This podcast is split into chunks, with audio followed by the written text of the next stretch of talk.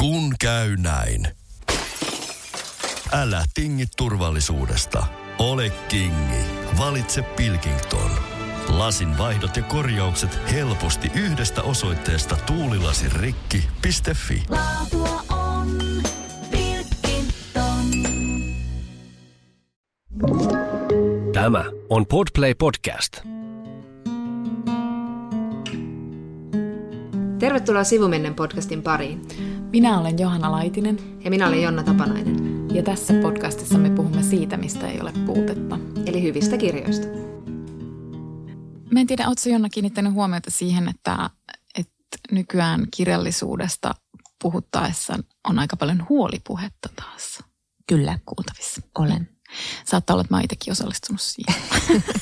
Mun mielestä sä esitit juuri viime jaksossa hyvin pitkän huolen siitä, että ihmiset eivät lue. Tai en mä tiedä, se oli vaan, en mä tiedä oliko se huolta, mutta se oli ehkä, niin, analyysi ei ole välttämättä huolta.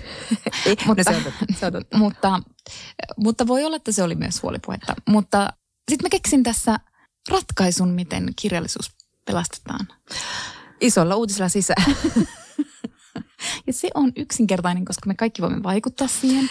Eli jos on huolissaan äh, kirjallisuuden tulevaisuudesta ja kirjojen tulevaisuudesta, niin siihen voi vastata menemällä kirjakauppaan ja ostamalla kirjan. Mm-hmm. Aika yllättävää. Ja mitä sitten tapahtuu? Mä teen tota aika paljon, mutta...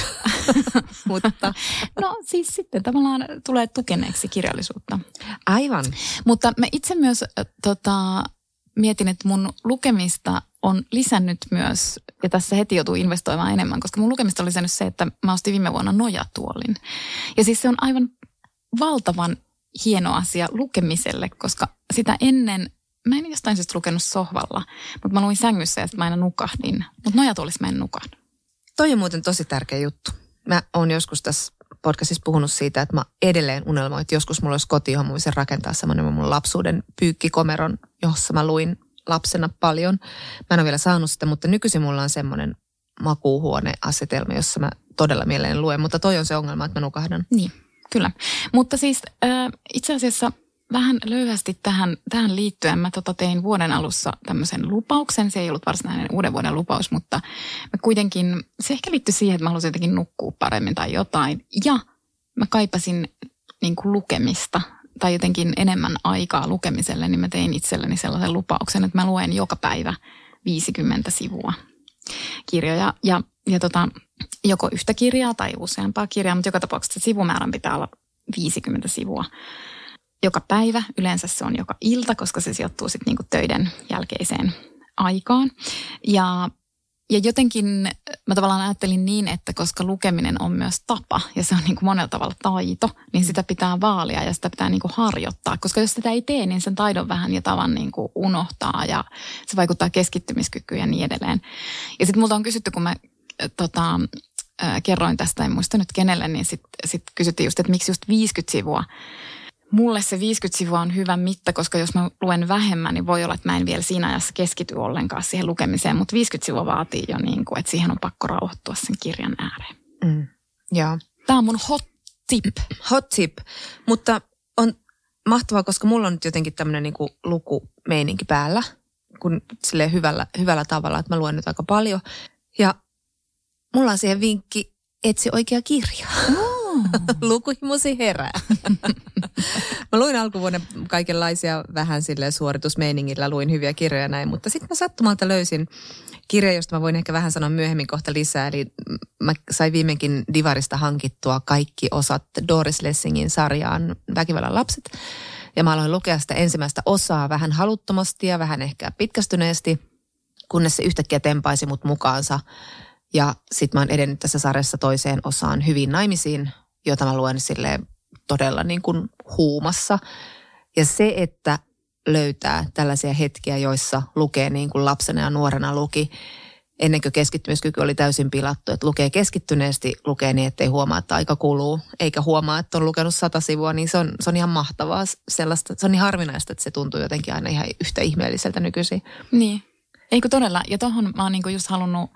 halunnut päästä, mutta että mulla on ehkä just enemmän sulla on laatu ja mulla on määrä ja mulla on niinku selkeä suorittajan mieli, että niinku on sille, että viisikymmentä sivua se näköjään tällä hetkellä sopii mulle erittäin hyvin. Mutta mut joo, siis se on ollut ihan, siis on ollut oikeasti ihanaa ja musta on niinku joka, joka päivä mä oikein niinku odotan, että mä pääsen töistä kotiin, jotta mä pääsen siis lukemaan. Mutta sulle ei ole siis herännyt siinä alussakaan sellaista niin kuin oinaan peppurointia ja kapinaa itseään vastaan, koska mullahan käy aina niin, että jos mä rajoitan itseltäni jotain, niin sit tulee backlash saman tien ja mä teen sitä asiaa niin kuin kaksi kertaa enemmän kuin mä olin luvannut, että mä en tee. Itse asiassa ei, mutta mä luulen, että se liittyy tuohon päämäärätietoisuuteen, siis semmoiseen mm. niin kuin suorittamiseen, että jos mä niin kuin, että mä osaan olla tosi kurinalainen, jos se mm. on jotenkin motivoiva se ikään kuin tavoite. Ja tässä Joo. tapauksessa se ilmeisesti on. Joo. Kurinalainen, päämäärätietoinen, adjektiiveja, jolle en kuvannut kuvaa koskaan itseäni. No en mäkään, mutta ei. Mä, no joo, joo, sinua. Mutta. No ei. Mä oon itseäni. Mutta sen takia mä, olin, mä oon nyt ollut vähän yllättynyt, että hetkinen, musta löytyy siis kurinalaisuutta. Aivan, joo. Mutta mä luulen, että se liittyy siihen, että se onkin niinku jotenkin motivoiva. Että mä oon vaan laittanut itselleni vääränlaisia tavoitteita. Aivan, mutta ensi viikolla lyöt läskiksi ton homman, eikö? No varmaan, olettavasti. Tunnustat Rapor- sitten ensi jaksossa. siitä sitten tota myöhemmin. Mutta sananen vielä kirjojen hinnoista, kun ajattelin, että heti jos vinkkaan, että menkää ja ostakaa, niin sitten ehkä sitä ajatellaan, että niin monta kirjat on niin kalliita. Minä sanon mielipiteen, että minusta kirjat eivät ole Suomessa kalliita. Suomihan on maa, jossa kaikki on kallista, mutta että vertailun vuoksi leffaliput maksaa melkein kaksikymmentä euroa. Teatterilippu yleensä maksaa huomattavasti enemmän kuin kirja. Saanko sanoa nopeasti? Mä olin just leffassa, ostin viinilasin sinne. Se, le- se viinilasi maksoi kaksikymmentäkuusi euroa. Mä olin Kirjan maksanut sen hinta. Ennen kuin mä olin niin kuin ehtinyt tajuta, mitä mä oon maksamassa. Oliko se viiden litran? Se oli ihan no, normaali kaksikymmentäneljä sentin viinilasi. Niin, mutta siis totta. Ja muutenkin niin kuin helposti tota, viinistähän joutuu maksaa esimerkiksi Helsingissä aika paljon, siis viinilasista. Ö, urheilutapahtumat maksaa hirveästi, tosi niin kuin isot konsertit maksaa hirveästi. Siis että yleensä ei satanen siis riitä. Helsingissä lounas maksaa kaksitoista viisitoista euroa. Ja sitten kävin ihan huvikseni katsomassa, niin Rosson hampurilainen maksaa. Paljon maksaa. Noin saman verran kuin kirja, eli reilu kaksikymppiä. No se on sitten hampurilainen. Kyllä. Niin ja sähän tulit tänne tota, nauhoituksiin sisään valittamalla sun laskiaispullahinnasta. Joo, se oli kuusi euroa. Jumalauta. Ja niin turha pulla. No mä olin ihan tyytyväinen siitä pullasta. No muuten niin. Ja siis aina on kirjastot, että jos... jos niin, tota, jos... nimenomaan. Ja kavereiden kirjahyllyt. Kyllä. Hei, mutta sitten liittyen myös niin kuin lukemiseen ja, ja tota siihen, että, että minulla määrä korvaa laadun. Mä haluan kertoa tämmöisen disclaimerin itsestäni. Tämä, tämä niin kuin tuli mun mieleen, kun, kun mä törmäsin aika lyhyellä aikavälillä pariin palautteeseen, mitä me ollaan saatu tästä podcastista. Ja ne oli siis kiittäviä palautteita ja niin kuin meitä kiitettiin siitä, että, että, että me ollaan niin hyviä esilukijoita, että, että meidän podcastin perusteella niin kuin voi luottaa siihen, että välttää niin kuin jotain epäilyttäviä nettisivuja tai kirjoja tai että ei törmää johonkin vaikka antifeministiseen sisältöön. Ja siis tosissaan se oli tosi ihana palaute ja kiitos siitä palautteesta, mutta mä rupesin miettimään, että hetkinen, että itse asiassa minun lukulistoihin ei kannata tässä podcastissa luottaa tuolla perusteella, koska mä luen siis ihan siis laidasta laitaan ihan siis niin kuin tavallaan aivan mitä sattuu, että mä en voi luvata, että ne minun lukemani tai katsomani asiat on erityisen niin kuin turvallisia tai turvallisempia asioita. Mulle tuli just mieleen, että ihan hiljattain mä niin kuin luin esimerkiksi Jordan B. Petersonia, koska niin kuin tavallaan lukemisen syitäkin on niin erilaisia mm. yhdessä ihmisessä. Ja, ja niin kuin sitäkin mä luin silleen, että mä olin utelias tavallaan, että miksi se on niin suosittu ja mitä se ajatteleekaan ja miten se argumentoi sen ajatuksia. Että se oli vaan semmoista niin kuin uteliasta kiinnostusta. Ja niin kuin ehkä, ehkä siis se, että et, et mä en pysty ottaa semmoista vastuuta ja mä en oikeastaan niin kuin halua ottaa semmoista niin kuin esikuvallista mm. lukijavastuuta, koska mä oon tosi onnellinen tämmöisenä lukijana, mm. millainen mä oon ja niin kuin mä haluan olla tällainen lukija. Eli halusin vaan varoittaa, että mä oon siis täysin hasardi. Kyllä, kyllä. Ja kyllä tässä muassa on hasardeissa sisällöistä myös keskusteltu tämän podcastin aikana. No en tiedä, onko ne ollut sitten enemmän jotain T V-sisältöjä, mutta kuitenkin, että jo, tämä ei ole mikään tavallaan niin kuin, tämä ei ole mikään seula, jonka läpi läpäisee tai jonkun tietyn testin, vaan yleensä tietysti suositellaan semmoisia kirjoja, joista on tykännyt, josta on kiinnostavaa puhua ja aikaan rajattua ja mulla ei ole aikaa Jordan B. Petersonille, mutta että ymmärrän tuon pointin, että tutustut häneen, koska mä vain tuomitsen hänet lukematta. Se on ihan ok se. Mutta olisin kiinnostunut kyllä kuulemaan, että onko sillä niinku yhtään semmoista, että mikä siellä sitten helisee, kolisee siihen hänen yleisöönsä. Toki vain arvata. Edelleen lukematta. Joo, mutta toi oli ihan hyvä, hyvä tarkennus. Mä, mä tota niin, mä haluan vähän vielä palata tuohon nuoruuden ja lapsuuden lukuhimoon ja miltä se tuntuu, kun mä kuuntelin New Yorker podcast, New Yorker Radio Hour podcastia ja siinä oli siis Salman Rushdie haastattelussa eikä kertaa sitten tämän viimevuotisen puukotuksen ja musta oli ihana, kun se sanoi, että, että hän on kuitenkin kirjoittanut tämän puukotuksen jälkeen niin kuin kaksikymmentä kirjaa. kolmekymmentäkolme neljäsosaa tuotannosta on syntynyt sen puukotuksen jälkeen, että hän ei tavallaan kadu sitä, että hän on elänyt täyttä elämää ja hänellä on iso tuotanto. Ja sitten New Yorkissa hän luopui näistä turvatoimista sinne muuttaessaan ja sitten kävi näin. Mutta että sitten hän puhui sitä tuotannosta ja hän sanoi, että hän uskoo, että hänen kirjoistaan jää elämään hänen lasten kirjansa. Harun ja tarinoiden meri, jonka laitoi heti muuten tilaukseen. Sen takia, että se on saanut lapsiyleisössä ilmeisesti aikuisessakin tosi innostuneen vastaanoton. Ja hän on saanut lapsilta siitä paljon palautetta ja sitten hän sanoi vaan, että ihmisillä yleensä lapsuudessa tärkeä kirja pysyy mukana koko elämän. Ja musta oli ihanasti sanottu ja sehän kyllä on totta, että jos sä saat niin kuin, esimerkiksi mulla kulkee elämässä aina mukana pikkunaisia. Mm. Se on mun, mun yksi elämän tärkeitä kirjaa, vaikka mä en siihen enää aikuisena sinänsä palaisikkaan. Että jotenkin... Tämä koko haastattelu oli ihan mahtava ja kehotan kuuntelemaan sen ihan kokonaan, että, että ensinnäkin Salman Rushdie puhui hyvin tyypilliseen tapaansa humoristisesti, viisaasti, pohdiskellen, tosi suoraan. Ja hän sanoi, että hän edelleen kärsii siis, tai tietenkin kärsii P T S D:stä, että, että hänellä on nyt toinen silmä sokea ja toinen käsi ei toimi ja häntä ei nyt niin kuin, tämä, tämä kirjoittaminen on tosi vaikeaa, että hänestä tuntuu, että hän kirjoittaa pelkkää roskaa tai sitten hän seisoo vaan, tai istuu vaan koneella ihan niin kuin tyhjyyden vallitessa. Mutta että tästä oli kaksi, kaksi tässä asiaa tässä haastattelussa jäi mulla tosi hyvin mieleen, eli hän sanoi, että jo ennen tätä puukotusta ja etenkin nyt sen jälkeen, niin hän haluaisi niin kuin, että hänen kirjallisuutensa tuottaisi iloa. Ja tähän vaadehan saa monet ihan raivon valtaa, mutta hän ei vaatinut sitä kirjallisuudelta tai taiteelta yleisesti, vaan hän haluaa niin kuin nyt kirjoittaa tämmöisen pleasure principlein mukaan itse.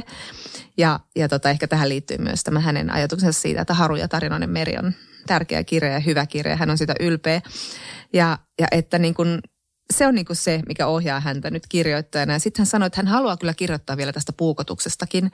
Ja sitten mm, haastattelee kysyä, että aikooko, aikooko hän tehdä tämmöisen Joseph Anton tyylisen niin kuin muistelmateoksen. Hän on tehnyt sen aikaisemmin itsestään muutama vuosi sitten.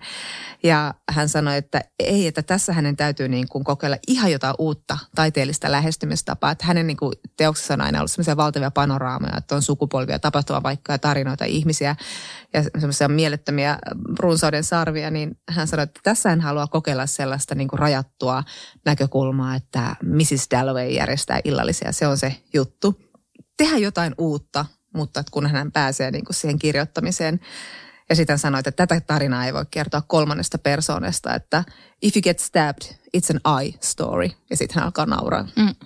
Mutta hän oli tota, jotenkin ihan mahtava haastattelu. He olivat kuulemma kolme tuntia alun perin puhuneet sitä podcastia varten ja sitten sit on tiivistetty tunti. Mutta siis hän promotoi myös samalla siinä, äh, promosi sam- samalla siinä uutta kirjaansa Victory City, joka kuulosti kyllä tosi ihanalta. Että mä en tiedä, onko se tulossa suomennus, mutta... No luulis, että on. Mistä luulis? Kertoo? Se on ilmeisesti semmoisen nuoren tytön silmin katsotaan sellaista intialaista yhteisöä, joka on perustu joihinkin vanhoihin mytologioihin, jos nyt ymmärsin oikein. Mutta kuulosti tosi semmoiselta niin kuin ihanalta ja sitten se on kirjoitettu tämän tällaisen ehkä niin kuin pleasure principlein mukaan, niin mm. kuulostaa ihanalta. Niin, tota... Mä en itse asiassa tiedä sen, mä en edes tiennyt, että hän on kirjoittanut lastenkirjaa. En mäkään, en mäkään. Mutta hän oli kyllä miettinyt sitä hirveästi, että kirjo, kuinka kirjoittaa lapselle, että hän, haluaa, hän ei halua miettiä sitä, että kuinka kirjoittaa lapselle. Mm. Hän haluaa kirjoittaa lapselle ja sitä auttoi sitä, että se, että hän kirjoitti sitten omalle lapselleen, ää, omalle pojalleen sitä kirjaa, mutta hän halusi kirjoittaa sen niin, että aikuinen voi lukea siitä sitten niin kuin toisia merkityksiä myös. Mikä on tosi klassinen semmoinen hyvien lastenkirjailijoiden niin kuin asenne. Kyllä. Että melkein kaikki niin kuin Tuve Jansson, Stridlindgren. Kyllä. Nyt ekaksi tulee mieleen, niin, mutta melkein mutta... kaikki niin kuin heistä ovat sanoneet, että ei he ajattele, että he kirjoitti lapsille, kun niin. he kirjoittivat heille. Kyllä. Mutta tota... Mutta mä mietin itse asiassa, mä yritin päästä lukea sitä New Yorkerin haastattelua, kun sillä oli myös haastat, niin haastattelu hänestä, mutta siis mä olin jo käyttänyt mun ilmaiset äh, artikkelit, niin mä en päässytkään lukemaan enää sitä. Mutta, mutta siellä on tosi hieno siis valokuva Rushdista, mä en tiedä näit sä sen, koska se on nyt otettu nyt ihan hiljattain, eli, Joo, eli hänellä näin. Todella on niin kuin toinen silmä sokea. Ja mietin myös sitä, tota, sitä otsikkoa siinä katsoessani, että, että no... Toimittaja on varmaan ollut ihan tyytyväinen, että Rushdie on sitten hänen pyyntöönsä sanonut kyllä, koska voin kuvitella, että aika moni media varmasti olisi toivonut, että olisi päässyt haastattelemaan Salman Rushdiea tämän tapahtuman jälkeen. Juuri niin, Ekan. ja hän kertoikin siitä, että ovelle on niin sanotusti kolkuteltu aika monta kertaa puhumaan tästä okay, asiasta. Okei, niin, niin, joo. Niin. Ja, ja sitten hän sanoi myös sitä, että... että häntä vihattiin, aika paljon häntä arvosteltiin tämän saatanallisten säkeiden jälkeen, että olisiko voinut sitten kirjoittaa jotain muuta, että ei aiheuta tällaista hässäkkää, siis niin kuin ihan prominentit tyypit länsimaissa kommentoivat häntä näin, mutta nyt häntä taas rakastetaan, kun hän on tämmöinen puukotuksesta selviytynyt kirjailija. Niin, ja siis toi on itse asiassa ihan totta, koska, mm. ja musta tuntuu, että me ollaan joskus puhuttu tässä podcastissa Kyllä. aiemmin siitä, että tavallaanhan niin kuin kirjallinen yhteisökin, sitä ei siis muisteta, kun siitä on niin paljon aikaa sitten mm. fatvasta, mutta siis kirja Tällainen yhteisö käytännössä käänsi Rushdille selkänsä, Kyllä. ei kokonaan, mutta siis niin kuin todella laajalti. Että mm. et siinä niin kuin tavallaan just syyllistettiin häntä, että miksi hän kirjoitti sen kirjan, että ihan kun se tavallaan oikeuttaa Kyllä. Niin kuin siihen, siihen tekoon. Kyllä, ja esimerkiksi tämä hänen puukottajansa saati tämä fatvan antaja, niin kumpikaan ei ollut lukenut hänen kirjaansa, mutta tätä saatanallisia säkeitä, mistä hän myös kertoo tässä Joseph Anton memoir-kirjassa, jonka silloin joskus luin, niin siinä hän puhuu tästä, että, että aika yksin jäi sit kuitenkin. Niin, niin. Toki ja tukeakin sit, sai ja, ja niin. Ja sitten, mutta se on minusta tosi kiinnostavaa, kun sä sanoit tästä niin kuin pleasure principle, kun se oli. Ja just siitä, että häntä on niin kuin kritisoitu myös siitä. Mm. Että siis tavallaan ei se nyt tietenkään mikään fatva ole, en mä nyt sitä siihen vertaan, mutta niissä molemmissa on niin kuin tavallaan yhteistä se, että, että ajatellaan, että kirjailijalla ei olisi vapautta niin kuin valita, että millä tavalla hän kirjoittaa tai mm, mm, mistä kyllä. paikasta hän kirjoittaa tai mistä hän kirjoittaa, niin kuin, niin kuin mistä paikasta lähtöisin tarkoitan siis sillä tavalla. Mutta että se on niin kuin, mm, niin. koska se on, kysymys on kuitenkin, se on kirjailijan vapautta valita. Kyllä, ja hän ei sitä niin kuin julistanut kirjallisuuden tehtäväksi yleisesti. Me puhuttiin joskus tässä podcastissa myös siitä, että miten tämä Venäjän hyökkäyssota Ukrainassa on vaikuttanut niin kuin itse ja miten se on vaikuttanut sellaiseen niin kuin nationalistiseen omaan itseen, pienen niin kuin oman nationalistisen ö, sivupersoonan nousemisesta pintaan. Ja, ja just si, si, mainitsinkin siinä tästä Susanna Hastista ja Noora Kotilaisesta, joka puhuu tästä niin kuin mielen ja kielen militarisoitumisesta. Ja, ja nyt kun mainitsin tästä kirjasta, Lessingin kirjasta, että se on herättänyt minusta tämän lukuhimon, niin mä samalla mietin, että onko tämä minun kirjallinen makuni myöskin, tai tämä liittyy, ulottuu myös elokuviin itse asiassa, että onko tämä niin kuin mun makuni militarisoitumassa, koska yksi asia tässä Lessingin kirjassa on myös se, että, no mä kerron nopeasti, mihin se sijoittuu, siis tämä sarjahan alkaa siis kolmekymmentäluvulta, kolmekymmentäluvun puolivälistä ja kuvataan tämmöistä brittiläistä siirtomaaperhettä, kolonialismin perhettä tuolla Etelä-Rodesiassa, eli nykyisessä Zimbabwessa. Ja tässä keskiössä on tietysti tämä tytär Martha Quest, joka on viisitoistavuotias, kun tämä kirjasarja alkaa. Ja tämä Väkivallan lapset siis kuvaa tätä, että tämä kuvaa nuoria, jotka ovat syntyneet sieltä niin kuin ensimmäisen maailmansodan niin kuin jälkeen. Ja sitten he aikuistuvat, kun alkaa toinen maailmansota. Ja tässä jotenkin niin kuin... No, tämä Martin perhe on tämmöinen köyhä maanviljelijäperhe. He elää keskellä savannia. Keskellä ei mitään. Heillä ei oikeastaan mitään. Mutta silti he kokevat olevansa vähän parempia ihmisiä tietenkin, kun verrataan paikallisiin. He ovat brittiläisiä ja niin kuin brittiläisyys velvoittaa. Mutta Martta on, hän vihaa sitä hänen omaa perhetaustaansa ja semmoista pikkuporvarillista suhtautumista kaikkeen ja sitten mitä, sitä ylenkatsetta muita kohtaan ja, ja ylipäätään semmoista todella niin kuin normatiivista perhe-elämää ja, ja niin kuin palvelijoiden huonouden päivittelyä ja kaikkea tällaista. Ja hänellä on niin kuin tämmöinen hirveä palo semmoisiin ideoiden ja niin kuin intohimojen maailmaan. Ja sitten vahingossa niin kuin löytää vähän tämmöisen niin kuin sihteerihomman kaupungista, muuttaa sinne, pääsee sinne semmoiseen niin kuin muiden nuorten humuun, mutta ei vieläkään pääse kiinni semmoisen, että kuka hän on, mitä hän haluaa. Eli siis hyvin perinteistä tämmöistä niin kasvutarinan kuvausta ja nuoren naisen kasvamisen kuvausta, mutta siellä taustalla jylisee koko ajan se maailma, joka valmistautuu sotaan ja se koko ajan se kiihtyy ja kiihtyy ja varsinkin tämä hyvin naimisiin kuvaa sitä, kun sota syttyy. Mutta siellä alla ollaan koko ajan, niin kuin, että se on se politiikka ja se sota ja se tuo siihen semmoisen niin kuin kiihkeän vedon siihen kirjaan, että eletään tosi merkityksellistä aikaa. Tämä ei ole minkä tahansa niin kuin tytön kasvutarina joskus, vaan tämä on siellä just siellä, siellä niin kuin maailman sotien välissä ja toisen maailmansodan alla, joka on niin kuin meidän maailmanhistoria yksi määrittävimpiä tapahtumia. Ja jotenkin niin kuin, mä mietin vain sitä, että on, onko tämä nyt se syy, miksi mä koen tämän jotenkin niin merkityksellä. Totta kai Lessing on mahtava kirjoittaja, ja en mä sitä sano, mutta jotenkin tämä tuntuu musta tosi tärkeältä ja kiinnostavalta ja, ja niin kuin kiihkeältä. Ja tämä ylipäätään Martta on mahtava hahmo. Hän on hyvin kiihkeä, hän on hyvin ailahteleva, hän on koko ajan tunteissaan kiinni, mutta hän on intohimoinen lukija, hän haluaa oppia, hän on aika semmoinen niin kuin Öm, ehkä vähän anakronistisenkin, tai sitten ei, kyllä Lessing varmaan kuvasi maailmaa, mutta hän oli todella sellainen niin kuin tasa-arvoisen maailman rakentaja, mutta kuitenkin niin kuin aika sitten tietenkin tietyllä tavalla tulee ilmi, että hän on sen taustansa ja aikansa lapsi, että kyllä hänelläkin se ylemmyyden katse sieltä löytyy niin kuin vaikkapa eteläafrikkalaisia tai zimbabwelaisia kohtaan, mutta, mutta tota, et, et mietin vain sitä, että niin kuin sanon nopeasti vielä, katselin tässä myös, mä nyt tästä Mubista höpisen, josta mä oon nyt katsonut näitä naiselokuvien, niin kuin o, naisohjaajien elokuvia. Mulla on tämmöinen projekti meneillään. Niin mä katsoin sieltä sellaisen äh, puolalaisen Wanda Jakubowskan elokuvan The Last Stage, ken tästä käy. Ja se kuvaa siis Auschwitzin viimeisiä vuosia. Ja tämä Jakubowska, hän oli siis kommunisti, hän oli siellä itse ja sitten hän vapautui siellä, kun venäläis sotilaat tuli ja vapautti sieltä sitten näitä juutalaisia ja muita vankeja. Ja hän sitten palasi vuonna tuhatyhdeksänsataaneljäkymmentäkahdeksan sinne paikan päälle tekemään tätä elokuvaa, mikä on musta aika hurjaa hänen niin kuin kauheansa näyttämölle. Ja tämä on, tämä on vain tämmöinen leffasuositus, menkää katsomaan se, mutta myöskin se, että mä halusin katsoa sellaisen vanhan holokaustin sijoittuvan elokuvan, joka niin kuin on aina aika raskasta ja kauheaa ja joka kerta on aina yhtä ällistynyt, onko tämä totta. Ja kun Bovska, se liittyy ehkä siihen aikaan, jota on sen tehty, niin se, hän välttää tämmöisiä niin kuin äärimmäisen raakoja kohtauksia, mutta eihän niitä tarvitse näyttää, kun tietää, mitä siellä tapahtuu. Mutta sitä leffaa sanotaan tämmöisiä niin kuin holokaustileffojen äidiksi, että hän tavallaan näytti tietä tai viitotti tietä siihen, miten näitä, tätä niin kuin aikaa voidaan käsitellä elokuvissa. Että siellä on aika sellaisia ikonisia kuvia, niin kuin vaikka niistä tavarakasoista, mitä otettiin näiltä vangeilta. Eli siellä on silmälaseja ja siellä on lastenleluja ja kaikkea muuta kauheaa. Ja, ja siis todella hieno ja todella vaikuttava leffa. Mutta mietin myös, että tässä ajassa mä tunnen vetoa tällaisiin elokuviinkin mm-hmm. ja kirjoihin. Mm-hmm. Et, että on kiinnostavaa mun mielestä. Mm-hmm.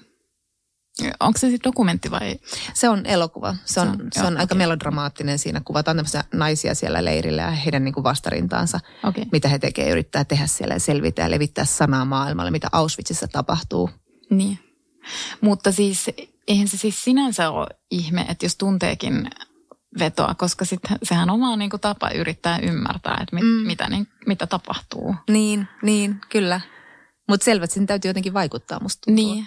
Mutta sanottua, niin tämän voin kertoa tunnustaminen. Se laittoi sulle viestinkin eilen, että aloitin tota Real Housewives of Beverly Hillsin kutoskauden katsomisen, joka on siis ikivanha. En mä ole saanut tätä viestiä. Niin kuin mä en sit viittynytkään. Ai, okei.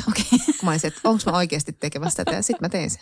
Okei. Okay. Katoin kaksi jaksoa. Nautin joka hetkestä. Eli klassikko, koska se on sieltä arkista materiaalia. Se on arkista materiaalia. Se on monta vuotta vanhemman. Se, mitäs näille rouville nyt sitten tapahtukaan tolla kaudella, joka mulle ei väliin? Että tavallaan mä en tiedä, miten isoja summauksia tässä voi tehdä tästä omasta maustaan. Niin, mutta ei, niin, no joo, no joo. Ehkä sille tarvitsee vaan vastapainoa sille.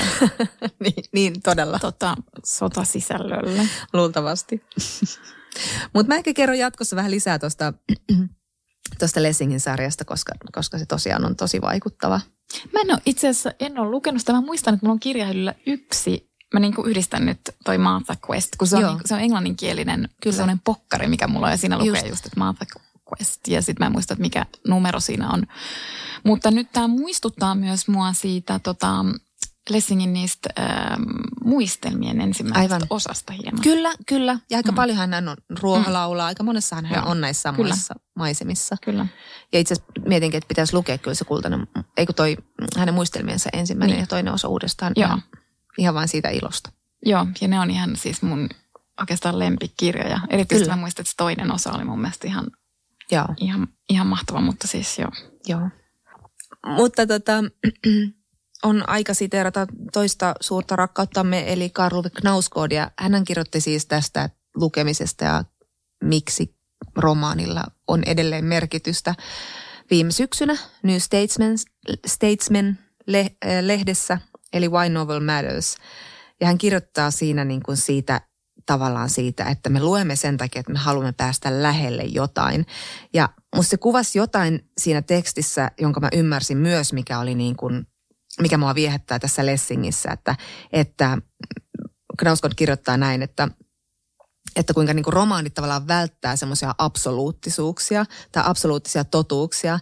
Että ne, ne voi tuoda vaikka minkä abstraktin käsityksen elämästä poliittisen, filosofin tai, fil, filosofisen tai tieteellisen, inhimillisen sfääriin, jossa se sitten törmää näihin tämmöisiin niin kuin ihmisen omiin ajatuksiin, tunteisiin ja tekoihin. Ja, ja kun sitten ajatellaan vaikka historiaa tai uutisia, jotka pakotaan tiettyyn narratiiviin, niin sitten tämä romaani voi rikkoa kaikki nämä narratiivit sekä muodollisesti että temaattisesti. Ja sitten se tulee niin kuin lähelle sitä ihmisen omaa, tai niin kuin... Anteeksi, nyt mun on pakko siteerata tätä briljanttia tekstiä, jonka olen erittäin, erittäin huonosti suomentanut. Mutta hän kirjoittaa jotenkin näin, että sillä vain romaani voi kannatella kahta vastakkaista logiikkaa samalla kertaa. Ja vain romaani voi artikuloida meidän isoimpia konfliktejamme ilman, että se lukitsee ne tiiviisten, tiiviiden määritelmien sisään, vaan se jättää ne avoimiksi tunteillemme ja kokemuksillemme. Ja tämä muutos tapahtuu meidän sisällä, siellä meidän omat mielipiteet ja asenteet, meidän käsityksemme maailmasta ja itsestämme asuu, ja juuri sinne se romaani pyrkii menemään. Ja tämä viimeinen lause on musta hieno. That's the job, that's the job of the novel. To go in the world and hold it open, and it's because it can do that, that it matters. Ja tämä oli hienosti sanottu, ja jotenkin tästä tuli sellainen olo, että mä pääsen johonkin lähelle sellaisia kiihkeitä tapahtumia jossain siellä maailmanhistorian suurissa murroksissa, kun mä näen, miten nämä nuoret elää siinä ja valmistautuu siihen sotaan, jossa ne, josta ne on niin kuin jotenkin, ne ei tiedä mitään. Ne ei tiedä, ollaanko niin Hitlerin vai ollaanko Stalinin puolella. Ne ei tiedä, mitä tapahtuu. Ne haluaa olla siinä, niin kuin taistella maansa puolesta, mutta miten, millä tavalla. Ja ne on niin kuin täysin, tavallaan se, se kohtaa se semmoinen niin kuin suuri narratiivi maailmansodasta, näiden nuorten sisäisen kokemusmaailman, Martha Questin sisäisen kokemusmaailman ja sitten tietenkin minun oman sisäisen kokemusmaailman, jonka jälkeen musta tuntuu, että mä oon lähellä jotain ja ymmärrän jotain, vaikka en ymmärräkään. Ja se on vähän niin kuin tuon Knausgårdin tekstin kanssa. Just koska, näin. Koska mäkin, nyt tota... kun mä luin tätä, niin mä olin sillä, että ei tästä nyt saa mitään tolkua. kyllä, kyllä siitä kyllä sit kuitenkin saa. Ja siis tota, äm, siis oli tosi hieno teksti. Siinä oli ihan mieletön toi loppu just, ihan mm. siis mieletön. Ja siis mäkin, mä, mä myös ymmärsin sen osittain niin, että et Knausgård antaa ymmärtää siinä tekstissä, että itse asiassa romaani, että romaani ikään kuin pystyy jollain tavalla kuitenkin niin kuin kuvaamaan elämää. Öm, ja että totalitarismi on tavallaan romaanin vastakohta. Tai ehkä pikemminkin toisinpäin, että romaani on totalitarismin vastakohta. Just. Öm, koska totalitarismi... Totalitarismissa siinä on kyse niin kuin semmoisesta etäisyydestä siihen elämään ja siinä on kyse kontrollista. Kun taas elämälle tosi tyypillisiä piirteitä on se, että elämä on niin kuin avoin. Se ei ole tavallaan lukittu ja se on aina niin kuin, me ei ikinä tiedetä mihin se tavallaan päättyy tai mitä seuraavaksi tapahtuu. Elämä on tosi hämmentävä. Elämä muuttuu ihan koko ajan ja se ei koskaan tule valmiiksi. Ja tämän vastakohta on tavallaan totalitarismi ja sitten se romaani liikkuu siellä ikään kuin siellä elämän Mm. alueella. Kyllä. Ja just tuosta niin kuin absoluuttisista totuuksista ja semmoisesta niin kuin absoluutista, eli kaikesta varmuudesta ja muusta. Että totalitarismihan niin kuin poliittisena aatteena pyrkii osoittaa, että maailma on jotenkin mustavalkoinen ja kaikki on niin kuin var- että se aate on varmaa ja on niin kuin mahdollista tehdä jotain niin kuin ehdottomia asioita. Mm. Mm. Vaikka se ei oikeasti ole, niin elämähän ei ole ollenkaan semmoista. Ja se romaani niin kuin puolustaa sitä ikään kuin sitä vitalismia, semmoista niin kuin elämän näkökulmaa. Kyllä, ja sitten se oli minusta aika kiinnostavaa se, että vaikka tavallaan kirjahan edustaa nimenomaan kulttuuria ja sivilisaatiota, niin Knausgård asettaa, asettaa sen, niin kuin, ja meillä on aina ollut tämä kahtiajako ää, tai antagonismi, että meillä on, meillä on luonto ja meillä on kulttuuri, mutta Knausgård jotenkin asettaa, asettaa tämän kirjan niin kuin tänne luontoon, että se on yhtä tämmöinen niin kuin arvaamaton, mm, niin. Ja se, vaikka se tulee sieltä niin kuin sivistyksen ja kulttuurin maailmasta. Niin, kyllä, ja siis niin kuin se ajatus puhutteli tosi paljon. Ja jotenkin mä puhuttelin myös sit se, se ajatus, ja nyt mä sitten jouduin toteamaan, kun mä olin niinku kävelemässä tänne tämän podcastin nauhoitukseen, että mä olin silleen, että ei kun en mä ymmärtänytkään tätä ajatusta, mutta mä nyt yritän muotoilla sen, mitä mä ymmärsin, ja sitten mä yritän muotoilla myös sen, että mik, miksi musta tuntuu, että en mä sitten tajunnutkaan, mistä siinä oli kysymys, mutta että kun tavallaan, tavallaan Knausgårdin tekstissä antaa just ymmärtää, että, että niin kuin että romaani vaatii läheisyyttä, että se ei niinku tavallaan, että et, et se, se ei ole niinku etäinen asia. Mutta sitten just toisaalla, mihin sä tuossa itsekin viittasit aiemmin, että niinku tavallaan uutisten ja historiankirjoituksen narratiivit, että ne itse asiassa vaatii myös etäisyyttä. Siis eli tarinankerronta vaatii etäisyyttä, mikä on kauhean looginen ajatus, koska mm. niinku tavallaan ajan pitää antaa kulua ja sitten sitä katsotaan niinku vähän etäämpää ja niiden tapahtumien jälkeen ikään kuin tehdään se tarinan kaari. Ja, ja tota, sitten mä rupesin miettimään sitä, että mut kyllähän tosi monessa romaanissakin on, niinku, kyllähän ne on niinku tavallaan tarinallistettuja ne romaanit. Eli kyllähän niinku osassa romaaneissakin on niinku tavallaan se etäisyys, kyllä. Jos ymmärrät mitä mä tarkoitan. Koska sitten niinku Knausgård tässä nosti esimerkiksi, äm, esimerkiksi Joycein ja Woolfin, jotka hän selkeästi ajattelee, että he niin kuin heidän romaaninsa edustavat semmoista niin kuin puhdasta romaania tietyllä tavalla, että ne, ne romaanit on niin kuin tosi niin kuin vitaaleja, eli ne on lähellä elämää, koska mun mielestä hän tosi hienosti tässä muotoilee, että Joyce ja Woolf onnistu niin kuin kirjoittamaan ne romaanit, että ne kuvaa niin kuin hetkiä.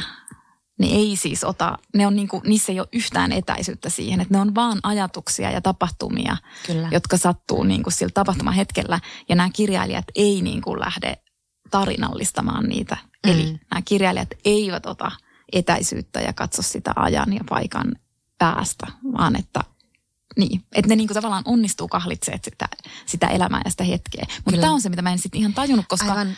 koska niinku mun mielestä niinku tarinallistuttuja romaaneja on niin paljon. Kyllä, kyllä. Ja sitten toisaalta niinku hän ottaa myös yhdeksi esimerkiksi Dostoevskin, jota hän niinku pitää myös mestarillisena elämän kuvaajana, jotka ovat myös tarinallistettuja ja hyvinkin niinku me voimme kertoa, miten vaikkapa nyt... En, enpä nyt muista yhtäkään Dostoevskin rikos ja rakkaus. Mikä mua vaivaa? Rikos ja rakkaus. No anyway, mutta hän puhuu siis Dostoevskista just silleen, että, että, että Dostoevski osaa kuvata kuitenkin sitä, siinä tarinan sisällä sitä, miten ne vaikkapa ne isot abstraktit ja ehkä niin kuin idealistisetkin totuudet tulee ja törmää siihen niin kuin kaoottiseen, tunnekeskeiseen todellisuuteen. Että ehkä hän niin kuin tarkoitti myös sitä, että se tarinan sisällä voidaan olla myös siinä hetkessä, mutta en tiedä. Me soitamme hänelle. Me soitamme ja kysymme hänelle.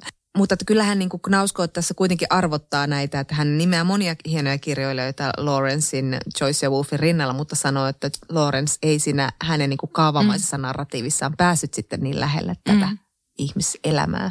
Mutta, niin. niin, eli oliko se sitten romaani ollenkaan? Niin, mikäli ja tussaa ja kynäilmä. Mutta mä luin kaksi kertaa tämän äh, Knausgårdin tekstiä, joka kerta mä olin silleen, joo joo, joo, nyt mä tajuun. Mm. Jonka jälkeen mä olin, eikö hetkonen?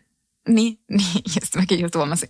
Mutta, mutta sekin on, sehän on tosi tota, kiehtovan tekstin merkki, että silloin kun siinä tekstissä on, niin tavallaan yhtäkkiä maailma avautuu ja sä oot mm. silleen, että näin asiat ovat. Se on mm. vähän niin kuin tietoisuuden ylempi taso. Mm. Sitten kun sieltä tulee pois sieltä tekstistä, ja kuten äsken yritin änkyttäen summata, mitä tämä teksti minun mielestäni tarkoitti, niin se on yllättävän vaikeaa. Niin. Että sitten onkin silleen niin kuin heikoilla jäillä ja on ihan silleen, että ei kun mitään, miten mä nyt summaankaan, tai mitä se niin kuin itse asiassa tarkoittikaan, mutta että joo.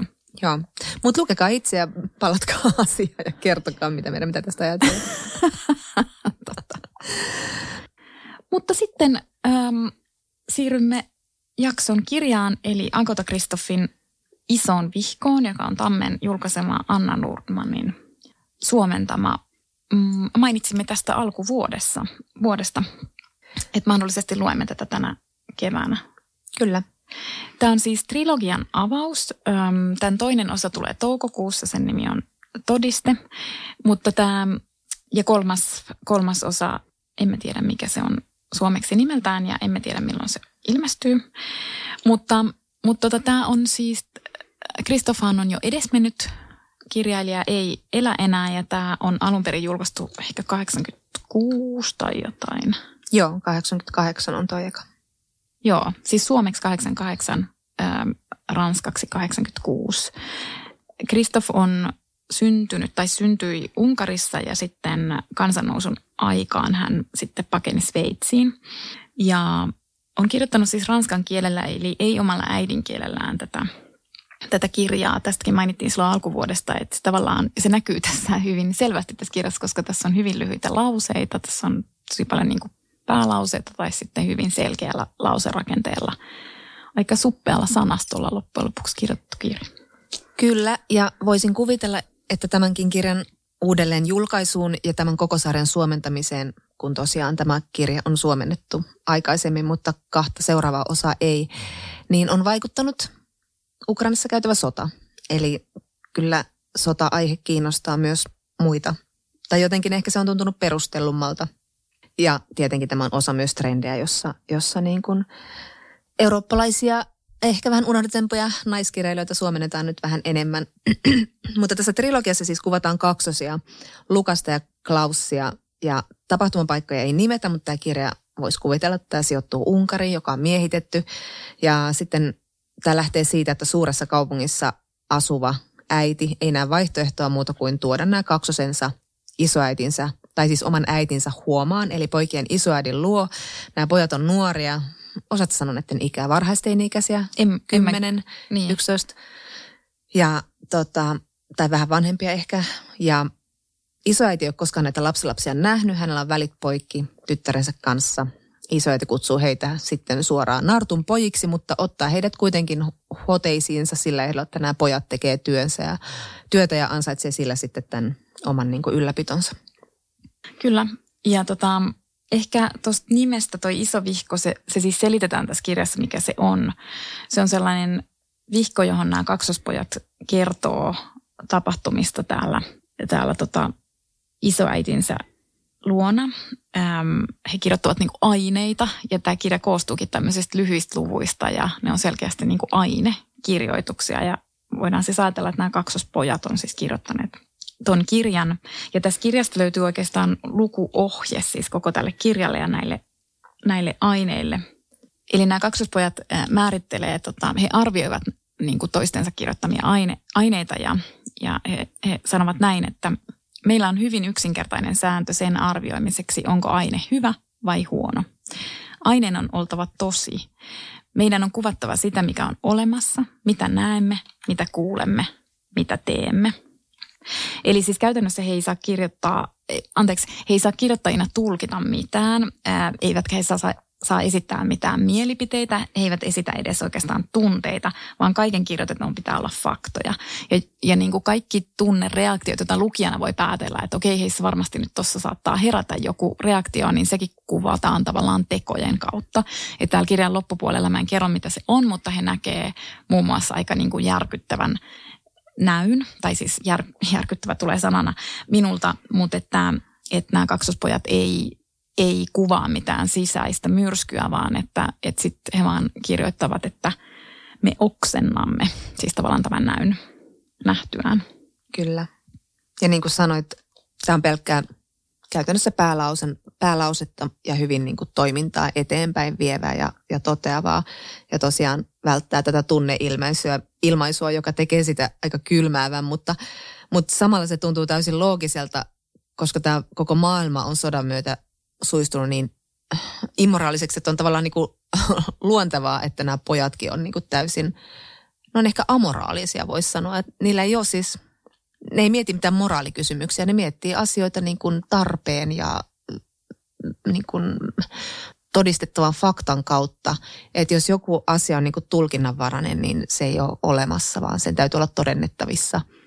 Ja, ja se, miten he, he niin kuin tavallaan sitä siihen vihkoonsa kirjoittavat, niin se, se on vähän niin kuin me lukisimme nyt sitä iso vihkoa, isoa vihkoa, mitä nämä pojat ovat kirjoittaneet. Mm. Niin, ja se on niin kuin tavallaan, että tässä, kun, tässä, mä ajattelen, että tässä kirjassa on kysymys niin kuin selviytymisestä, koska... Koska tässä nämä kaksosethan on niin kuin heitteille jätetty. Siis tavallaan heidän äitinsä tuo, tuo nämä pojat sinne isoäidin luo, koska siis se äiti haluaa pelastaa ne pojat. Että siis hänellä hän on erittäin hyvät aikeet ja, ja näin. Mutta sitten koska se sota on niin semmoinen poikkeustila, että musta niin kuin tosi, tosi vaikuttavalla tavalla tämä kirja kuvaa sitä, että miten se sota niin kuin tavallaan... Se niin kuin saastuttaa kaiken, mm. että et mm. vaikka siinäkin itse asiassa on niin kuin niitä sotatapahtumia siinä suht lähellä, mutta kuitenkin, että se, se, siellä kylässä ei nyt alkuun ole sitä sotaa, mutta kuitenkin, että se vaan niin kuin, se muuttaa ikään kuin sen ilman melkein, mitä ne hengittää. Tai koko mm. se ilmapiiri on vaan niin kuin, niin kuin sä sanoit, että se on niin kuin moraaliton. Tai että siellä vaan niin kuin tapahtuu tosi häiritseviä asioita. Niin, se vaan niin kuin mm. muuttaa... muuttaa kaiken myös siellä niin kuin ikään kuin siellä kotirintamalla. Mm, kyllä. Ja he tavallaan alkaa tosi määrätietoisesti kouluttaa itseään myös tähän, tähän ilmapiiriä, tähän mitä se sota, sodan laki on, tai sodan, sodan sumu, että siellä nämä niin kuin, heillä alkaa niin kuin tämä selviytymis... Öö, keinopakki siitä, että he alkaa niin kuin esimerkiksi karaista toisia ja itseään niin kuin sanojen varalta. Eli kun he tulevat sinne kylään, niin tosiaan isoäiti kutsuu huoranpenikoiksi, mutta sitten kyläläiset kutsuvat hulluiksi ja saastoiksi ja rosvoiksi. Ja kun he tuntevat kehossaan, mitä tapahtuu, heidän silmiä kirvelee, kasvot punehtuu, korvat soivat, eli he eivät sano, että he järkyttyvät, he ahdistuvat, he surevat, vaan tulee tämmöisiä kehollisia reaktioita, jotka lukija ymmärtää, mitä ne tarkoittaa, niin he aloittaa tämmöiset mielenkaraisu-harjoitukset, jotta he eivät niin kuin reagoisi näihin ikäviin sanoihin. Mutta sitten myös he aloittavat toisenlaista, että heillä on myös vanhoja sanoja. Ja ne on semmoisia sanoja, mitä äiti on sanonut, että minä rakastan teitä ja en, niin kuin, te olette ihania lapsosia ja muuta vastaavaa, joten he alkaa myös hokea näitä sanoja, jotta nekin menettää merkityksensä, eivätkä enää niin kuin tunnu miltään, koska niitä vanhoja sanoja ei enää kuule. Kyllä.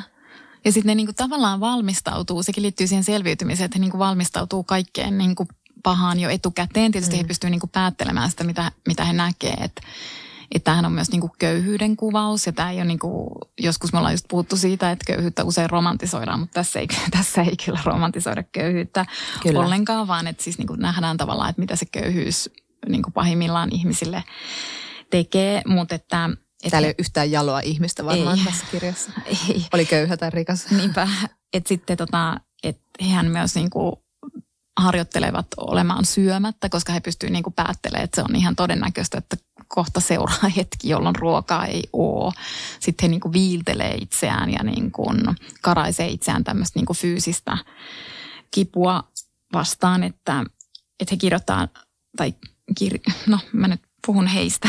He kirjoittavat, että me tahdomme voittaa kivun, kuumuuden, kylmän, nälän, kaiken tuskaa tuottavan.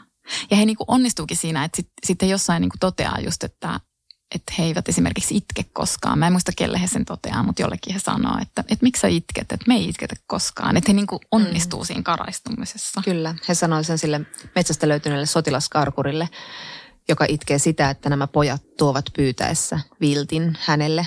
Ja sitten tämä sotilas on sitä mieltä, että nämä pojat on hirveän kilttejä, häntä alkaa itkettää ja nämä pojat on sillä, että ei, et, ei että sinä tarvit viltin, me tuotiin sulle viltti. Mm-hmm. Että tämä kuvaa niinku heidän, niinku, tavallaan he tekevät tällaisia niinku empaattisia tekoja, mutta niiden taustalla ei ole tietyllä tavalla empatia, vaan mm-hmm. että he myös auttavat naapureitaan ja, ja he eivät tavallaan lähde pohtimaan niinku valintojensa moraaliutta tietenkään, vaan he voivat auttaa myös ihmistä kuolemaan, jos ihminen sitä pyytää. Mm, kyllä.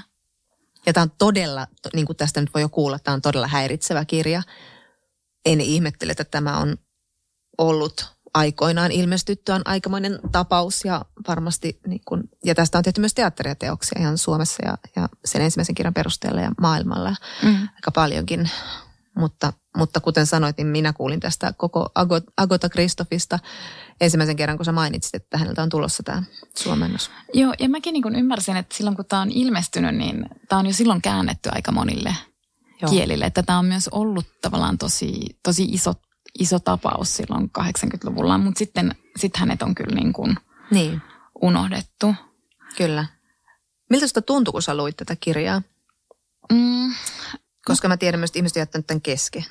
No kun mä, mä, tota, mä oon silleen aika, mun sietokyky on aika korkea kyllä niin kuin lukijana. Mm. Että mä harvoin niin kuin jätän kesken, mutta niin kuin sä sanoit, että tässähän oli tosi häiritseviä kuvia.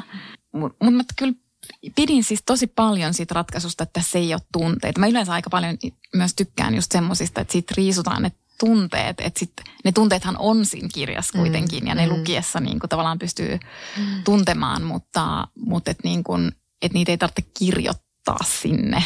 Että ne on kuitenkin olemassa, mutta, mutta mä olin niin kuin tosi, musta oli aika niin kuin ällistyttävä kirja, Öm, mutta myös siis tosi vaikuttava kirja ja mä niin kuin ehdottomasti haluan lukea ne seuraavat osat. Että mä myös haluan tietää, että mitä seuraavaksi tapahtuu. Mä, mä en, Kerro, emme kerro, miten, miten, kerro tämä, mitä tämä päättyy, miten mutta... tämä päättyy, mutta et mulle tuli niinku tosi vahvasti semmoinen olo, että mä niinku haluan tietää, mitä siellä seuraavaksi tapahtuu. Kyllä, ehdottomasti. Ja sitten tässä tapahtuu siis semmoinen jännä myös, että kun siinä on niitä häiritseviä kuvia, mutta sitten se on aika niinku nerokkaasti myös tehty, että niitä tulee kyllä niinku lisää myös niitä häiritseviä asioita pitkin sitä kirjaa, mm. mutta et siinä niinku tavallaan lukijana joutui tämmöisen niinku poikkeustilan osalliseksi, eli yhtäkkiä sä niinku totutkin mm, kyllä, asioihin. Ihan samoin. Mm. Että et sitten yhtäkkiä onkin silleen, että ei ne asiat enää niin ällistytäkään, vaan aina tulee niinku seuraava ihan älytön tapahtuma. Mm, mm, ja sitten siihen vähän niinku, melkein niinku turtuu. Kyllä. Tässä takakannessa sanotaan, että mitään tällaista et ole aiemmin lukenut. Ja se on kyllä totta minun omalla kohdalla, että en mä kyllä tällaista kirjaa ole ihan lukenut. Ja mulla on ihan sama, että mulla on aika korkea sietokynnys niin kuin kaikenlaisiin julmiinkin kirjoihin, vaikka julmuuksien kohteena olisi lapset tai eläimet, niin myös sellaisia kirjoja pystyy lukemaan tietenkin nyt, jos on hyvä kirjoittaja, niin pystyy lukemaan aika kaikenlaisia. Mutta että tosiaan oli ihmeellistä, miten sitten lopulta tavallaan menetti itsekin sen semmoisen kauhistumisen kyvyn, vaan oli vain, että niin, tällaista tämä on, tämä elämä näillä pojilla. Mutta mä haluan sanoa tuosta, niin kuin mun ehkä niin kuin isoin tai kiinnostavin kohtaus tässä kirjassa, joka jäi mieleen tosi vahvasti, oli se, että, että tässä niin kuin kuljetaan semmoista vankilaumaa kaupungin läpi. Ilmeisesti he ovat juutalaisia, joita viedään ehkäpä läheiselle keskitysleirille tai jonnekin. Ja sitten näiden poikien tuntema palvelustyttö on katsomassa siinä, niin kuin ovat kyläläiset kerääntyneet siihen katsomaan. Ja yksi näistä, näistä vangeista huutaa ja pyytää ruokaa. Ja sitten tämä tyttö seisoo siinä katsomassa leivän kanssa, ojentaa leipää yhdelle näistä vangeista ja sitten vetäsee sen takaisin ja syö sen itse nauraen. Ja nämä pojat näkee sen, jonka jälkeen tapahtuu asioita, jonka seurauksena on se, että tämä tyttö kokee hirveän tapaturman. Ja pojat ovat myös oppineet valehtelemaan. He eivät ole mitään totuuden torvia. He tietävät, miten maailmassa toimitaan. Mutta tämä on mun mielestä näistä kaksosista niin kuin tosi kuvaava kohtaus. Että tietyllä tavalla he ovat täysin niin kuin amoraalisia, mutta tietyllä tavalla heillä on joku eettinen periaate siellä kuitenkin. Että tämä ei ole oikein, tämä on oikein. Niin, tavallaan nyt mä niin kuin ihan ristiriidasti puhun itseni kanssa, mutta, mutta kuitenkin. Mutta siis kyllä, kyllä mullekin tuli ihan sama. Ja niitä on niitä esimerkkejä muitakin. Että kyllä ne mm. niin kuin, siellä on yksi tota, suutari, joka pelkää, että hän oletett, hänet oletettavasti tapetaan. Hän oletettavasti oli juutalainen, ähm, mitä tässä kirjassa ei siis niin kuin sanota. Mutta, mut, ja sitten kyllä, kyllä nämä pojat on silleen, että ne toivoo sille hyvää ja ne toivoo, että sitä ei tapettaisi. Siis että kyllä niillä on joku, mutta mä ajattelen myös, että se niiden moraalittomuus oli vaan siis niiden selviytymiskeino, että ne vaan niin kuin opetteli sen. Mutta mä luulen myös tässä, mulle tuli vielä mieleen, että miksi toi niin kuin tavallaan ei sit, se ei mennyt niin kuin silleen ihon alle mulla. Esimerkiksi just, että mun ei ollut vaikea lukea tota mm-hmm. ollenkaan.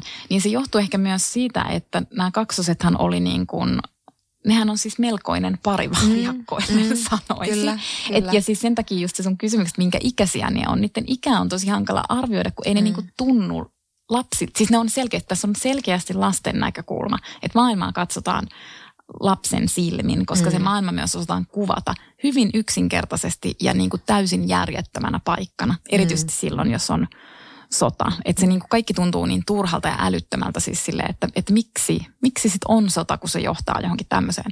No mutta kuitenkin, se on lasten näkökulma. Mutta sitten ne on niin kuin, mehän tiedetään populaarikulttuurista muutenkin, että kaksoset esitetään aina jotenkin niin kuin friikkeinä. Ja mm. tässäkin ne on, että se on tavallaan kyllä. tietynlainen trooppi tuossa kirjassa.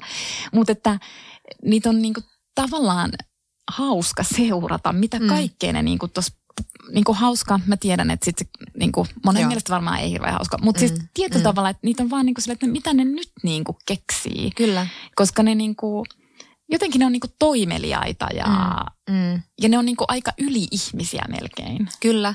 Ja mä jotenkin välillä ajattelen, että ne on niinku joku tekoäly. Että ne on jotenkin aivan robottimaisia siinä, miten ne toimii. Että ne tekee havaintoja maailmasta sille, että mies pyytää vilttiä, annan viltin. Kyllä. Vanha nainen pyytää, että tappakaa minut, tapan hänet. Niin.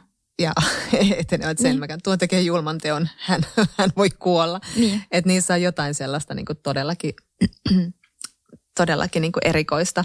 Plus, että sitten mä luulen myös sen, että miksi, tota, miksi tässä oli tärkeää, että ne oli kaksoset. Mm. Eli ne oli siis kahden. Koska niin kuin kaksosena sä et niin kuin tavallaan ole yksin. Sä oot mm. eksistentiaalisesti aina, sulla on se, niin kuin, mm. se sun puolisko. Mm. Ja, ja niin kuin tässä kirjassahan noi, noi myös niin kuin kuvaa sitä noi kaksoset. Silloin vielä, kun ne asuu vanhempiensa luona, niin ne, mä en muista miksi, mutta ne kuitenkin koulussa jostain syystä. Ei kun ne erotettiin siksi, kun ajateltiin, että se on jotenkin niin kuin sairasta, että ne on vaan niin kuin koko ajan kahdestaan mm. ja, ja tota, ne ei ikinä halua toisistaan irrallaan. Että tekee hyvä, että he ovat eri luokilla. Niin. Ja sitten kun ne tota, joutuu eri luokille, niin ne reagoi siihen hyvin voimakkaasti. Ne reagoi siihen fyysisesti. Ja ne kertoo, että, että välillämme oleva etäisyys tuntuu meistä hirvittävältä. Se aiheuttaa meille sietämätöntä tuskaa. Tuntuu kuin meitä olisi repäisty pois puolet ruumiista. Ja se niin kuin, jotenkin just se, että niitä oli kaksi. Mm. Että vaikka ne oli tuossa karmeessa maailmassa, niin kuin, mutta ne oli kuitenkin kahdestaan. Kyllä. Eikä yksin. Mm. Mm. Juuri niin. Ja sitten kun siinä on vielä semmoinen... Niille tulee niin sanottu serkku myös tota, isoäidin hoteisiin, niin sitten sit siinä oli myös semmoinen dialogi, jossa se serkku sanoo, koska se on vanhempi kuin ne, niin se sanoo, että minä olen teitä isompi, mutta sitten kaksoset vastaa, että mutta meitä on kaksi. Joo, niinpä. Ja tässä oli niinku myös, siis mä ainakin luin tuolta myös mustaa huumoria, mutta musta tuntuu, että se on myös niinku, mä en niinku tiedä, onko maailmassa kirjaa, joka ei jossain kohtaa naurattaisi mua, mm. mutta kun siis tässä oli myös niin kuin, se dialogi oli välillä niin kuin, kun huumorissa on niin tärkeää jossain dialogissa se rytmi, esimerkiksi mm. jotkut tietyt niin kuin tauotukset, niin tuossa oli käytetty semmoisia mun mielestä tosi, yeah. tosi nerokkaasti, että sinne tuli semmoista niin kuin, siis toki todella mustaa huumoria, mutta niin kuin semmoista niin. koomisuutta. Niin, mutta siinä kaikessa äh, toteavuudessaan ja tässä niin kuin tulkinnan välttämisessä, niin tämä kirja onnistui kuitenkin rakentaa, vaikka nämä kaksoset jää todella niin kuin, he ovat todella erikoisia ja heitä tosiaan niin kuin ihmettelee, että mitä he ovat ja, ja, ja näin ja minkä ikäisiä ja mitä he niin kuin kokevat, niin tässä pystytään kuitenkin rakentamaan näistä sivuhenkilöistäkin hahmoja, joilla on jopa niin kuin kehityskaaria siellä, että siellä on yksi kiinnostava pappi, jota he alkavat kiristää, koska hän on kosketellut yhtä lasta. Ja he kiristävät häntä vain sen takia, että tämä kyseinen lapsi on köyhä ja tarvitsee mm. rahaa. Ja sitten siinä vaiheessa, kun nämä pojat ovat alkaneet itse ansaitsemaan rahaa, he sanovat papille, että et sitä, ei sun tarvitse antaa sitä rahaa, että nyt me voidaan antaa itse se tytölle ja se tyttö pärjää ja tämä on niin kuin tarpeetonta. Mm. Ja sitten tästä papista tuleekin niin kuin vähitellen itse asiassa niin kuin yksi heidän niin kuin tietyllä tavalla tukihahmo, tai tukihahmo on väärä sana, mutta kuitenkin heille tuli ihan lämmin suhde tähän pappiin, joka selkeästi ymmärtää joitain asioita, mitä nämä pojat kokee, vaikka se kerrotaan niin kuin hyvin vähäsanaisesti, mutta sinne voi tulkita kaikenlaisia. Ja juuri naapurissa tämä asuva köyhä tyttö ja hänen isoäitinsä, jotka ovat myös hyvin erikoinen pari, niin niin heitä seurataan tämän kirjan ajan ja tavallaan heistäkin tulee semmoisia niin kuin kokonaisia ihmisiä tässä kirjassa.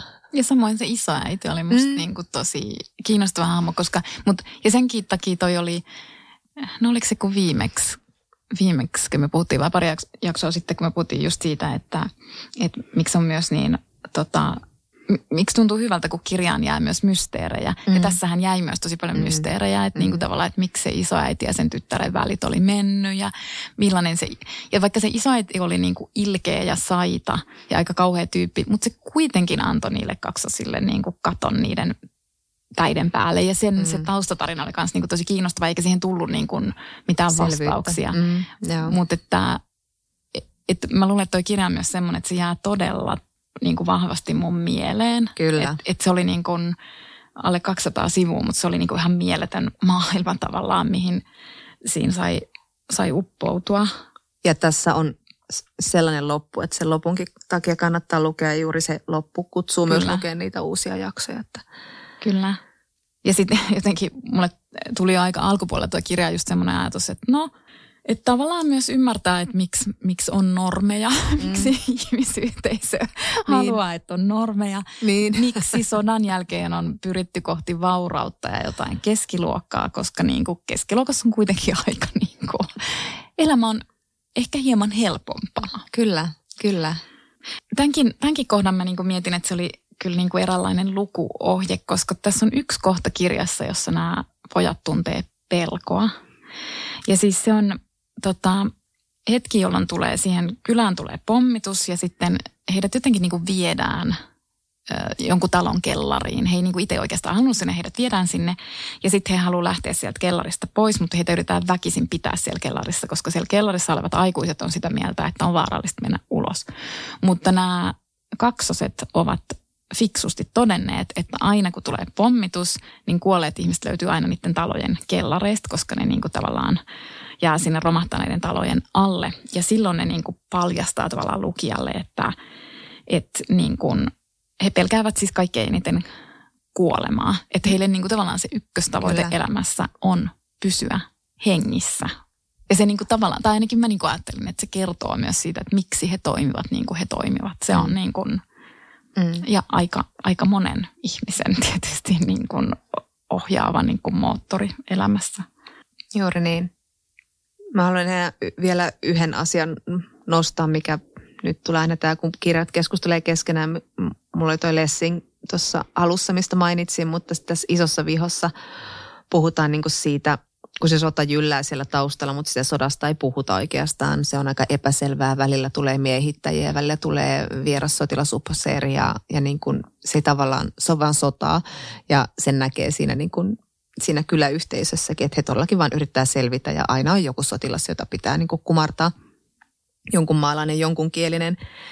Niin sitten tässä puhutaan myös sitä sodasta yleisellä tasolla yhdessä kohtauksessa. Ollaan kylällä ja siellä yksi mies huutaa yhtä naista pitämään turpansa kiinni, että kun naiset eivät tiedä sodasta mitään, niin tämä nainen huutaa, että vai eivät mitään, hölmö, me teemme kaiken työn, huolehdimme kaikesta, lapset on ruokittava, haavoittuneet hoidettava. Te taas, heti kun sota on loppunut, te olette kaikki sankareita, kuollut, sankari, eloon jäänyt, sankari, invalidi, sankari. Siksi te miehet olette keksineet sodan, sota on teidän, te sitä halusitte, siis käykää sitä myös, parhaatkin sankarit. Ja tämä on hyvä kommentti. Jälleen. Ja se on myös hauska kommentti. Se on myös hauska kommentti ja se on tosi kärkäs kommentti ja ehkä vähän niin kuin po- poikkea täällä ei käydä tällaisia niin kuin keskustelua tässä kirjassa. Mutta sitten tuossa Lessingin Hyviin naimisiin kirjassa, niin siinä myös naiset sysätään sivuun tapahtumien keskiöstä. Että yhtäkkiä niin kuin nämä nuoret pariskunnat ja heidän nuoret aviomiehet niin kuin spekuloivat keskenään iltaisin töiden jälkeen baarissa ja sylkevät, niin kuin sulkevat nämä naiset ulos niin kuin omista porukoistaan ja miettivät, että niin kuin missä päin ja koska ja minne ja pitävät omia sotilastreenejä. Ja sitten Marttakin kaipaa sinne tapahtumien keskelle ja se haluaa olla niin kuin mukana, mutta ei ole tilaa naiselle olla mukana, joten he vain keskittyvät katsomaan, kun miehet pitävät itseään tärkeänä, vaikka he istuvat kaljalasin kanssa, eivätkä ole vielä niin kuin sotaa nähneetkään. Niin. Tämä oli myös kiinnostava tämmöinen viittaus siihen, että mikä on se naisen rooli sodassa.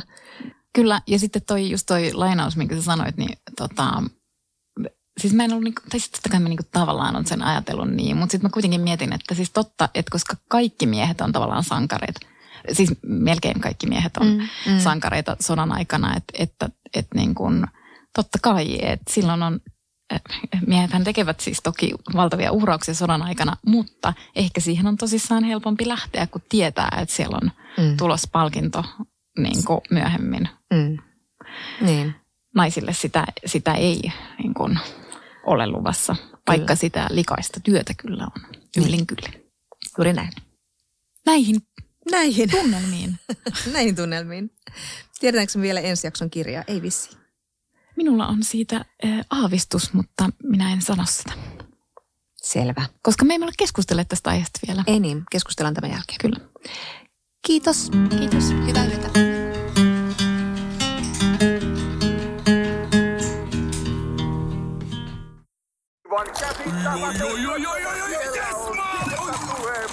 No, äkkiäkös tän siivoo erätauolla? Tule sellaisena kuin olet, sellaiseen kotiin kuin se on. Kiilto. Aito koti vetää puoleensa. On yksi pieni juttu, joka keikkuu Ikean myyntitilastojen kärjessä vuodesta toiseen. Se on Ikeaa parhaimmillaan, sillä se antaa jokaiselle tilaisuuden nauttia hyvästä designista edullisesti. Pyörykkähän se! Tervetuloa viettämään pyörykkäperjantaita Ikeaan. Silloin saat kaikki pyörykkäannokset puoleen hintaan. Ikea. Kotona käy kaikki. Pyörykkäperjantaa!